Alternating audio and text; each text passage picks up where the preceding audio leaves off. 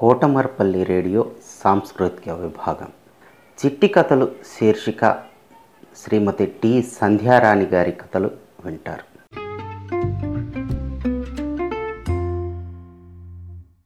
మనం ఎన్నో కథలు వింటూ ఉంటాం.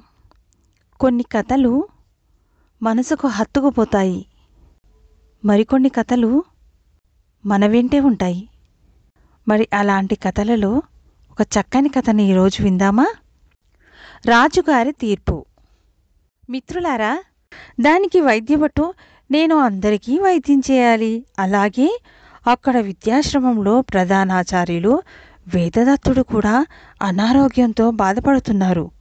వారికి నేనే వైద్య సేవలు అందిస్తున్నాను అని సమాధానం చెప్పాడు. నేను రాజాస్థాన విద్వాంసుడనన్న విషయం మరవరాదని మరొకసారి గుర్తు చేస్తూ అహంకారంగా పలికాడు విద్యాధరుడు. గణపతి నగరాన్ని రాజధానిగా చేసుకుని విక్రమసేనుడు పాలించేవాడు. ఆయన ఆస్థానంలో విద్యాధరుడనే మహాకవి ఉండేవాడు. ఒకసారి ఆయన వద్దకు వైద్యుడు వచ్చాడు. నేను మెంటాడ గ్రామం నివాసిని. నా పేరు వైద్యభట్టు నేను వైద్య వృత్తి చేస్తున్నాను.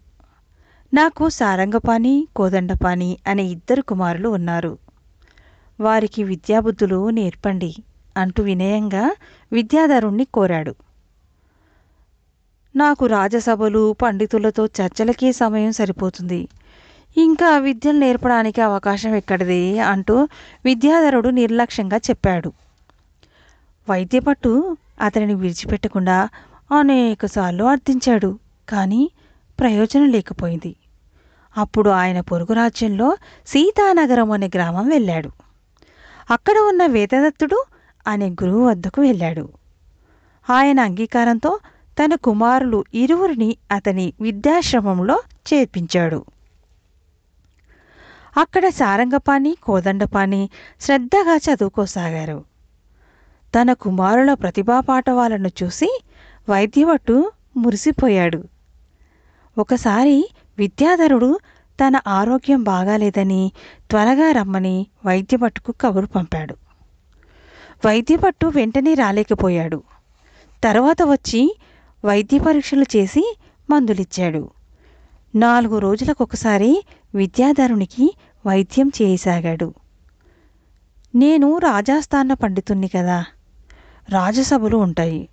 ప్రతిరోజు వచ్చి నాకు వైద్యం చేసి వెళ్ళండి అంటూ విద్యాధరుడు గర్వంగా చెప్పాడు. మీకు కబురు పంపితే రాజవైద్యులు వచ్చి మీకు చికిత్సను అందించగలరు. కానీ వేదదత్తుని పరిస్థితి అలా కాదు. నేను అతనికి కూడా క్రమ పద్ధతిలో వైద్యం అందించాలి అని వినయంగా చెప్పాడు వైద్యపట్టు. మరుసటి రోజున వైద్యపట్టు రాజ్యసభకు హాజరు కావాల్సిందిగా కబురు వచ్చింది. ఆయన హాజరయ్యారు. వైద్యభట్ట మా ఆస్థాన విద్వాంసులు అనారోగ్యంతో బాధపడుతుంటే పొరుగు రాజ్యంలో ఉన్న వేదదత్తునికి వైద్యం చేయడం నేరం కదా? అంటూ మంత్రి నిలదీశాడు. మన్నించండి నా మనసులో ఒక సందేహం ఉంది. దానిని సభ నివృత్తి చేయాలి. తమ కోటలో గల సంపెంగ చెట్టు గొప్పదా? లేక ఊరి చివర గల మర్రి చెట్టు గొప్పదంటారా? అంటూ ప్రశ్నించాడు. ఏమిటా పిచ్చి ప్రశ్న? మంత్రి మండిపడ్డారు. సరే ఆయన ప్రశ్న వేశారు కదా? ఆయనకు సభ సమాధానం చెప్పండి అన్నాడు. ఆ స్థాన విదూషకుడు. సువాసనలు వెదజల్లే సంపెంగ వృక్షమే గొప్పదని సభలో కొందరు అన్నారు. మీరు మాత్రం కాదంటారా? నవ్వుతూ విదిశకుడు వైద్యుని వైపు చూశాడు.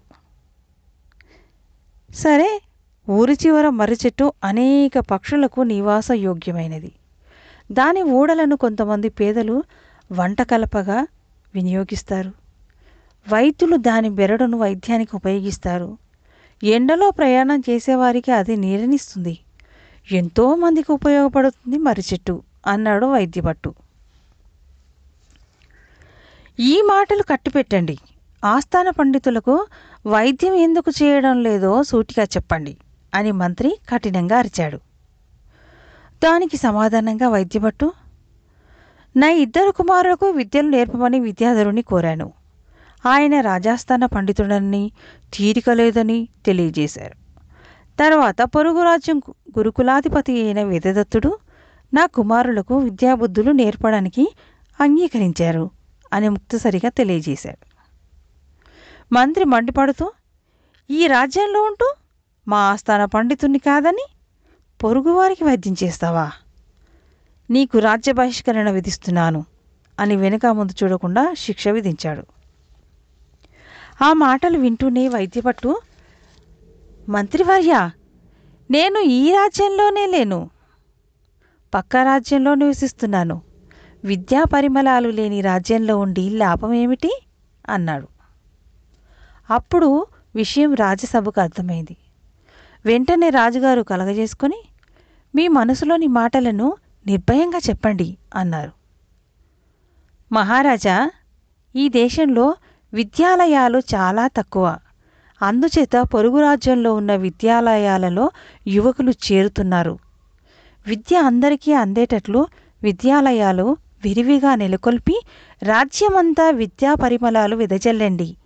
తద్వారా అందరూ విద్యావంతులై రాజ్యం అభివృద్ధి చెందుతుంది అని వైద్యపట్టు వినయంగా తెలియజేశాడు. రాజుగారికి మంత్రికి రాజ్య పరిస్థితులు అవగతమయ్యాయి. రాజ్యంలో విద్యాలయాలు ఏర్పాటు చేశారు. తద్వారా రాజ్యం అన్ని రంగాలలో అభివృద్ధి సాధించింది. విన్నారు కదా?